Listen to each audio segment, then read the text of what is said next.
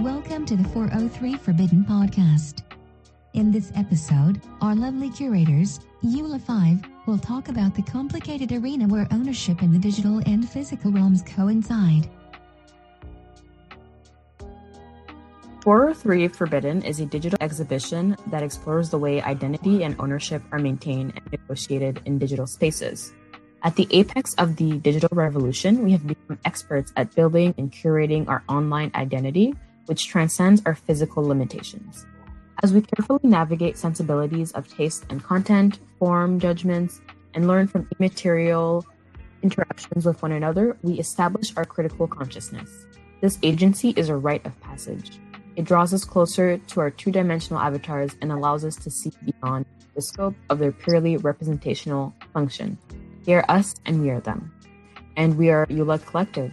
The overarching theme of our exhibition is ownership online. Hi, I'm Kalina. Hi, I'm Neo. Hi, I'm Razia. Hi, I'm Candid. And I'm Mama.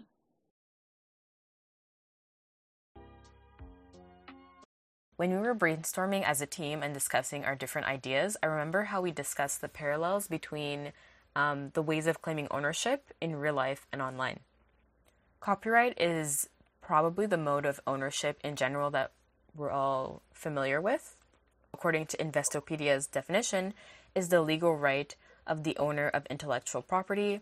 In simpler terms, copyright is the right to copy, this means that the original creators of products and anyone they give authorization to are the only ones with exclusive right to reproduce the work. In the past, when we were dealing with physical copies of books, physical copies of CDs or cassettes, etc., um, controlling copyright was much easier. Of course, people back then found ways to circumvent copyright laws anyways, with mixtapes or bootleg cassettes, photocopies, you name it. On the internet, though, things propagate and evolve at a much faster rate. You know, I could leak your album today and send it to someone halfway across the world in a matter of minutes. Even though it's harder to enforce, we often see big corporations attempting and often failing to place physical conceptions of ownership from the pre internet era into the digital sphere, with copyright law kind of lagging behind. An example of this would be DRM, so digital rights management software, which prevents users from redistributing content that they've purchased. We see this with music, with games, with films, with ebooks, with software, etc. And as media products evolve from physical objects like discs to the subscription business model.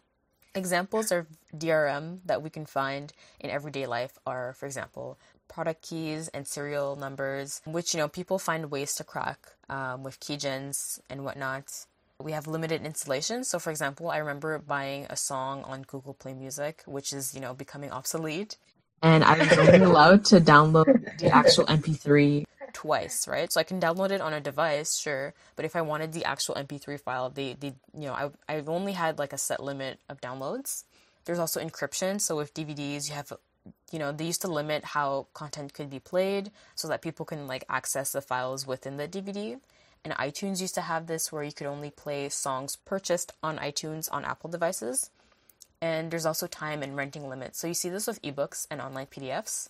Um, I remember when I would borrow books from the municipal library here, I had to download I had to download them using Adobe Digital Editions, and it would limit the amount of copies that could be rented at a time, and it would get deleted from your reader once the time is up. So, you know, it's it's like a way of it's like when you're renting a physical book, but they're trying to extend that into the digital sphere. And of course, people find ways to like circumvent this. I, I just found it interesting how uh, digital ownership, like when you own a song online, there is no physical, you know, uh, counterpart to it. And the way I think about it sometimes is like when you purchase something online, you don't actually own it. You you own the right to listen to it. Mm-hmm. I, you know, I, I, subscribe to, you know, I, I subscribe to Spotify. It's one of, you know, you know, my, my vices, but I, I don't own any of the things that I hear there uh, you know, a copy of. I, I, I just own this right to listen to them without, you know, having um, to endure ads that, you know, consistently break up uh, my my you know experience. Um and uh, you know the subscription service like as you mentioned we you know we are moving gradually to a subscription business model. It's very convenient and like it offers curation to a certain extent but it's not uh, lucrative for us except you know to some extent there is no um you know uh, waste maybe maybe it is less waste but at the same time it's it's totally eradicating any kind of concept of ownership for any software ever. So if you know if you take like Adobe Creative Suite, I remember when it wasn't a subscription and when you just bought mm-hmm. the software for quite a bit of money, but you owned it, right? Mm-hmm. And you can upgrade it without like having to buy it again, I thought, I think. And now it's like, you know, in 2013, Adobe switched to the subscription model. Mm-hmm. Um, and student discount or not, after the two year mark, it becomes more expensive uh, of subscribe of having the product owning it via subscription versus owning it ownership of anything in the digital space is extremely precarious. Like we need to like think about that. Yeah and i remember when adobe first came out with with that subscription model. Like i remember it vividly and they tried to advertise this as like yeah like in the long run you save money. And it's like no you don't. You don't because people used to just you know they would keep the older versions on their computer. And I think that's what like pissed off Adobe. They're like, no, we want people to upgrade and we want to keep the revenue stream going, you know? So I was just gonna jump in and uh I bought uh the latest uh Lady Gaga CD and it came with uh, a link for the downloadable uh, copies of the music and I mean that's not something I was expecting. I was like cuz I mean I too I have subscription to Spotify so I would be like well, I mean, I'm I just want a physical copy, and like I'm not really, I don't really care about the digital one because I kind of like have it already, in a way, uh, in the sense of um, having the subscription to Spotify, but they have it for you there. And the funny thing is, the day the album was released, I got the digital copy first. I got the link to it to download it. Um, and I got the actual CD in like two months. So it's like it's I, I feel like it's really ironic. Like, what are they trying to do with the physical and the digital music? It's like they're still trying to market the physical copies, but at the same time, they're like shoving the digital copy to you, like whether you like it oh or not. Oh my god! Mm-hmm. Yeah, this also reminded me. Sorry, last thing. I've just so many like amazing examples of of you know kind of the the idea behind subscription models. There's this band called Vulfpeck because Spotify, like it's no secret, they're really bad towards artists, especially mm-hmm. indie artists, mm-hmm. right? It's not for a way for the artist to really earn money. But this band, Vulfpeck, and they have like a very strong following. They don't have a manager. They're kind of like one of those like really big bands that's kind of going rogue. But to finance one of their albums, what they did is uploaded the silent album on Spotify and told everyone on their fan base to listen to that uh, song and they made so much in royalties and it's basically like if you play it it's nothing. Like there's nothing happen like it's just like as if you're having nothing you know? And they cheated kind of spotify on this and you know that spotify was mad obviously like the executives or whatever caught wind of this right? But it's just one of those like examples where you know personal intervention and kind of exploiting a system that's exploiting you in return was very uh, interesting yeah, it's a really interesting, like you mentioned in another section, you know, just like gaming the system essentially, right? Especially as you said, because Spotify really screws over a lot of, of a lot of artists. Like I, I haven't purchased a subscription of Spotify, so you know, I get ads like every like you play one song and it's like fifty ads. So yeah. you know, it's weird. Like they're making a lot of money, and I think you, they're like for advertisers, there's like a certain set amount of money that they have to spend to even advertise on Spotify. So they're not they're not broke. I used to buy CDs a lot, you know, growing up because this was before the streaming era. And I still have them and I, I liked CDs because it was like I can just I buy it once, I can listen to it forever as many times as I want, as long as, you know, the CD doesn't like disintegrate or, you know, start skipping and stuff. As we got into like the digital the more digital era, I would buy a CD, I would put it in my um, laptop back when I had a laptop that had a a CD player and I would just you know I would rip the CD, I would add it to my iTunes, and then you know the CD just kind of sits there and collects dust. Like Nua mentioned, there's like an interesting, you know, just like how physical and digital kind of coincide. And I think, you know, people also just didn't want a million CDs just to listen to one song on one album. So there's like pros and cons to those to those subscription service models. So, an interesting, speaking of music, an interesting documentary I watched years ago, and then it's also available for free on the National Film Board's website, is called RIP, a Remix Manifesto. The film talks about the changing concept of copyright within the context of the music industry and how it impacts remixing, sampling, and etc. It's been dubbed the world's first open source documentary because the director, Brett Gaylor, encouraged people to remix the movie itself. So, as you probably guessed, the movie argues against copyright law because it says that corporations use it to stifle creativity and freedom of expression. Instead, Gaylor, so the director, encourages copy left instead of copyright. So things like Creative Commons licenses. Yeah, that's really funny. Definitely. And I think that was like the first time I was introduced to that concept, and it followed me since. And now I'm like kind of thinking of ways to work that into my thesis next year. Yeah, I remember like Disney, Disney, the owner of Disney, Walt Disney, of course. oh my god, uh, he was he loved copyright law, and you know he mm. advocated so much you know, in, in his day for, you know, the, the rights to be increased. Because I think, like, after the death of someone, there's like a certain amount of years where you can, like, use it afterwards. Like, it's like yeah. Free. Yeah. In the and States, it's 50 like, years. Like, no one can ever use Mickey Mouse because it's now, like, tied to a corporation and not the person who, like, created yeah. it. Very interesting. Yeah, so the this documentary, so the Remix Manifesto, also mentions how in the early 2000s, I don't know if any of you remember this, um, the Recording Industry Association of America, with the backing of like major labels, was suing people, so individuals, for illegally downloading music on file sharing websites like Napster. You know, and they were even suing children, elderly people, people who were, you know, who weren't even alive. Oh my god, that's me. right? They were like they were going after people and it was it was it was like from 2003 to 2008 there was about 35,000 Americans um, who were sued to discourage piracy and I think it was their ISPs so their internet service providers who were like yeah this IP address is tied to this person. So that's how people were getting sued. So they were getting ratted out by their own ISPs because I, I think at some point the ISPs were also getting sued. So everyone was getting sued and then they were like you know what? We're going to start suing individuals. And then in one case in 2009 in Boston a student was fined over half a million dollars for downloading and distributing 30 songs. You know, just for 30 songs. So, you know, eventually it stopped because, you know, it was getting out of hand. It was getting really messy. And, you know, you have to wonder whether it was even worth it for all that trouble. Pursuing 35,000 people in litigations yeah. is. Yeah. The reward didn't justify the uh, journey. yeah. it wasn't yeah. like as big of a payoff. Yeah, and it probably cost them more than than what they were suing people for. But you gotta uphold the law. There are some other interesting ways that people claim and enforce ownership and how that manifests itself in the digital sphere.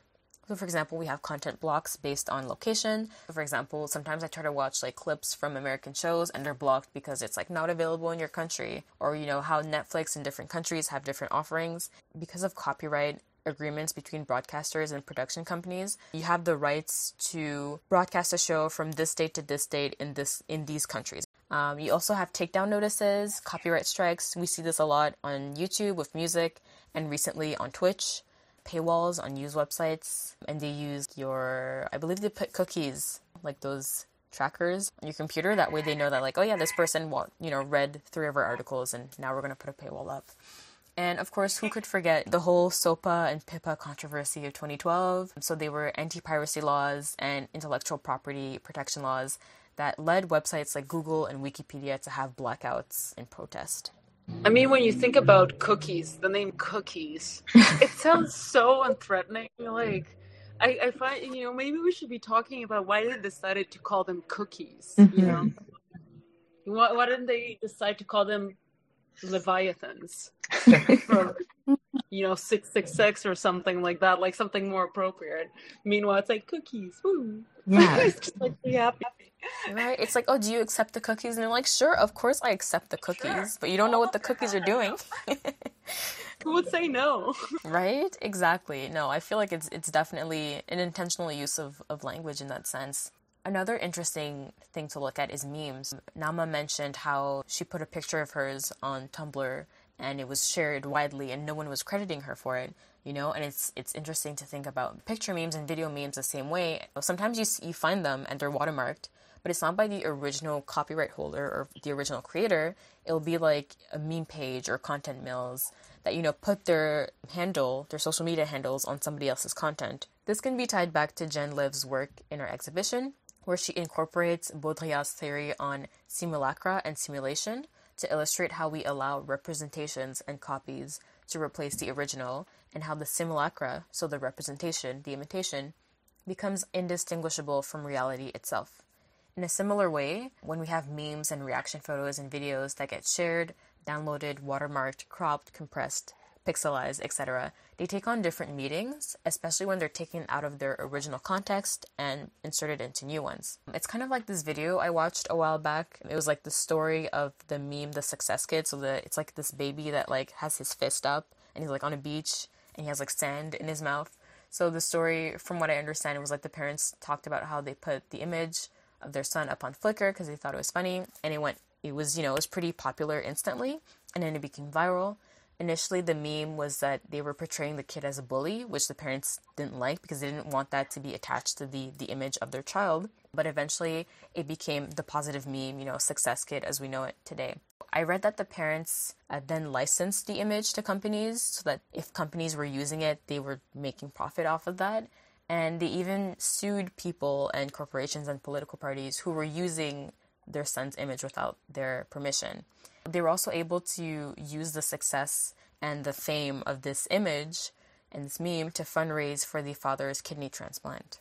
You know, I, am thinking about all the, you know, the early days of meme when it's like problem mm-hmm. and and all those like draw, like dr- scribbly drawings and then all of a sudden it was like the faces of these individuals like and they ha- all had names like there was like obsessed girlfriend or something like that if you guys mm-hmm. remember and then there was like the success kid and it, it, it's interesting. Sometimes you know i i've i've watched like read about these people like the actual people and you know i don't think they're some of them are too ecstatic of of their image being circulated you know and, and these like are very like momentous images of them you know and like they're kind of like defined by that. And they become mm-hmm. defined by you know like obsessed girlfriend gets defined as always obsessive uh, even in real life probably. There's like you know if you if you meet her in real person like you can't like you can't just you have to like very consciously separate this like momentous moment that the pictures are offering like fleeting whatever and this you know the the actual person behind it. Mm-hmm. Mm-hmm what, what you said kind of reminds me of you know other cases of memes where it's like a news report and people you know think it's funny that the, the way they're pronouncing things or the way they're saying things. And then you know it gets remixed it becomes a joke. So there is also that side as you mentioned people just take it as it is and they don't realize what the original thing was just like the simulacra that um, we mentioned. Anyways, so I'm going to wrap up this segment by circling back to the original talking point, which was how digital and physical modes of claiming ownership coincide. In my opinion, photography is one of the most notable representations of this. In her essay titled Buying Myself Back When Does a Model Own Her Own Image? American and English model Emily Ratajkowski writes about this very topic. She discusses how the different facets of ownership of her image and likeness overlap in the digital and physical spheres. The essay begins with an anecdote about how she was sued for $150,000 by a paparazzi because so she posted an image of herself on her Instagram that he took of her when she was just like out and about. And in the picture, she's actually like hiding her face with a bouquet of flowers. So it's like she doesn't want to be photographed. She's photographed. She uses that image to kind of mock the situation and then she gets sued because she doesn't own that photograph, but it's of herself. The essay dives deeper into how entitlement of men in her life. So it wasn't just that paparazzi, it was also boyfriends that she's had, it was photographers on shoots, it was artists, you know, the entitlement that they had over her image and how that extended to the entitlement that they had on her physical body. So, for example, she talks about a nude photo of herself that was taken during a magazine shoot that she posted on social media, and then that social media post was then printed on an oversized canvas and featured in Richard Prince's art exhibition, Instagram Paintings. Kind of just like took people's Instagram posts, you know, of celebrities and printed them on canvases and then had an art exhibition about that. And in the essay, Emily Ratajkowski talks about how uncomfortable she felt at the show. And you know people were telling her oh you should be flattered. You're you're featured in this like artistic exhibition. And you know she she she understood that aspect but she still you know felt uncomfortable. Her image was on a canvas and that that piece itself was being sold for $80,000 but she was only paid $150 for modeling in the original shoot. And then afterwards when the magazine started circulating she was paid a few thousand dollars um, afterwards Yeah, I, I'm glad that she talks about the nude photo because it just keeps me like you know, I just keep back to the same thing. It's like what is what is with people and the female body, the naked female body? Like there's so much uncomfortability uh, around it. Speaking not only as, you know, like maybe a mother breastfeeding her kid, which is like an extreme, to also like not being, you know, the free the nipple campaign is like basically like just normalize this. Normalize this without like sexualizing it and even even in the in, even in the you know like the 19th century women were not even allowed to paint you know women in the academy the art academy were not even allowed in the room to paint a, a nude male or a nude female model. They were just like and i don't understand you know what what's the what's the deal? Like what is this? It's really sinister to profit off of someone's body like that. Hmm And even when you look at art history, like how many nude female paintings or sculptures exist out there, and yet women weren't allowed to, you know, do Yeah. the same. It's very. they're not even allowed to paint their own sex like hmm why So strange, yeah. And you know, I'm always aware of the power dynamics that are at play when you're capturing someone's physical essence with a camera, especially if you're in a position of power over your subject. And you know, in the field of photography, most photographers are white and male. Um, and you'll often see young women as models, right? And that creates all kinds of issues as we see with you know photographers getting exposed during the the Me Too movement, and also you know before and after that about how you know, a lot of them exploit these young models. And in some cases, you know, it becomes it, it almost feels like extractive and exploitative. And um, in some cases, for example, in schools, there's very strict rules when it comes to taking pictures of children. So I wonder if the same care and consideration is taken for the children in developing countries who are photographed during volunteerism trips or who are plastered on NGO advertisements and billboards to get donations. And most of those donations end up going towards administrative costs. And a lot of those volunteerism trips, as some essays mentioned, aren't really, they don't really benefit the communities that they're serving. The white guilt complex, right? That's Mhm. that's what's every time I look at that critically, and I'm thinking, well, it, it there is like this like sinister component, especially if you're posting them on social media. It takes on a completely different meaning. Yeah, definitely. There's like a lot of saviorism there. But then there's also the other side of like, well, if we have pictures, then we we can you know, we see it, we we we're like faced with that reality. So there's there's different layers um to this. Even when we we talk about like um everything that was happening over the summer with the resurgence of the Black Lives Matter mo- movement and you know all the police killings that were being filmed and even like the police brutality that was happening in protests. On on some level this is like putting up videos of the deaths so that you know people get people react and they're like, oh my god, you can't really contest it when you see it. But this is also someone's family member, this is someone's friend, and you know, it's just kind of like death being spread. You know, it almost becomes trauma porn at, at some points. Mm. And then I guess the last point that I wanted to bring up was the the portrait of the Afghan girl with the green eyes, which is a pretty famous portrait. The person who was photographed, Sharbat Gula, I recently read an article about how the story behind that was that the photographer stepped into an all girls Islamic school in a um, refugee camp in Afghanistan.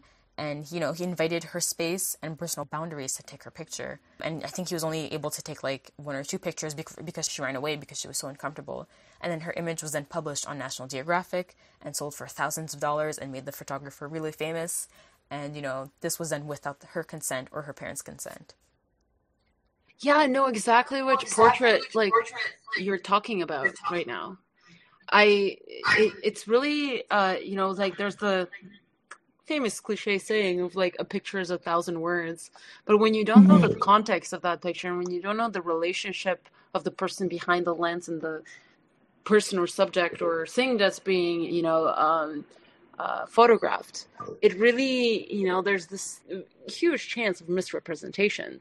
That's Mhm. often the case. Like, you know, you think you recognize something, but in fact, it's not. You know, it's not real. Yeah, and from what I understood, like the photographer also. Yeah, and from what I understood, like the photographer also was misrepresenting the context itself of the of the portrait mm. too and of what the situation like you know there was just no care in in my opinion that was taken. And then he comes in he comes in he brings back the picture he's like reinterpreting the context. And then people kind of took that picture as emblematic of what was going on in Afghanistan at the time. And it's it's also sad too because a lot of the story behind it focused on the photographer and what he experienced when he was taking it, but no care was taken to who who is this person being photographed and what were the circumstances and what are her what are her story. And you know this this only came out recently. Definitely think that many many individuals like feel similarly uh, feel similarly about you know their their own artifacts. And there's always like this like fight between museums of like between artifacts. And it's like oh you know it came from one place. That's where it should be you know? Mm-hmm, mm-hmm. unless it's with permission this is the end of episode 3. For more, tune into the next one.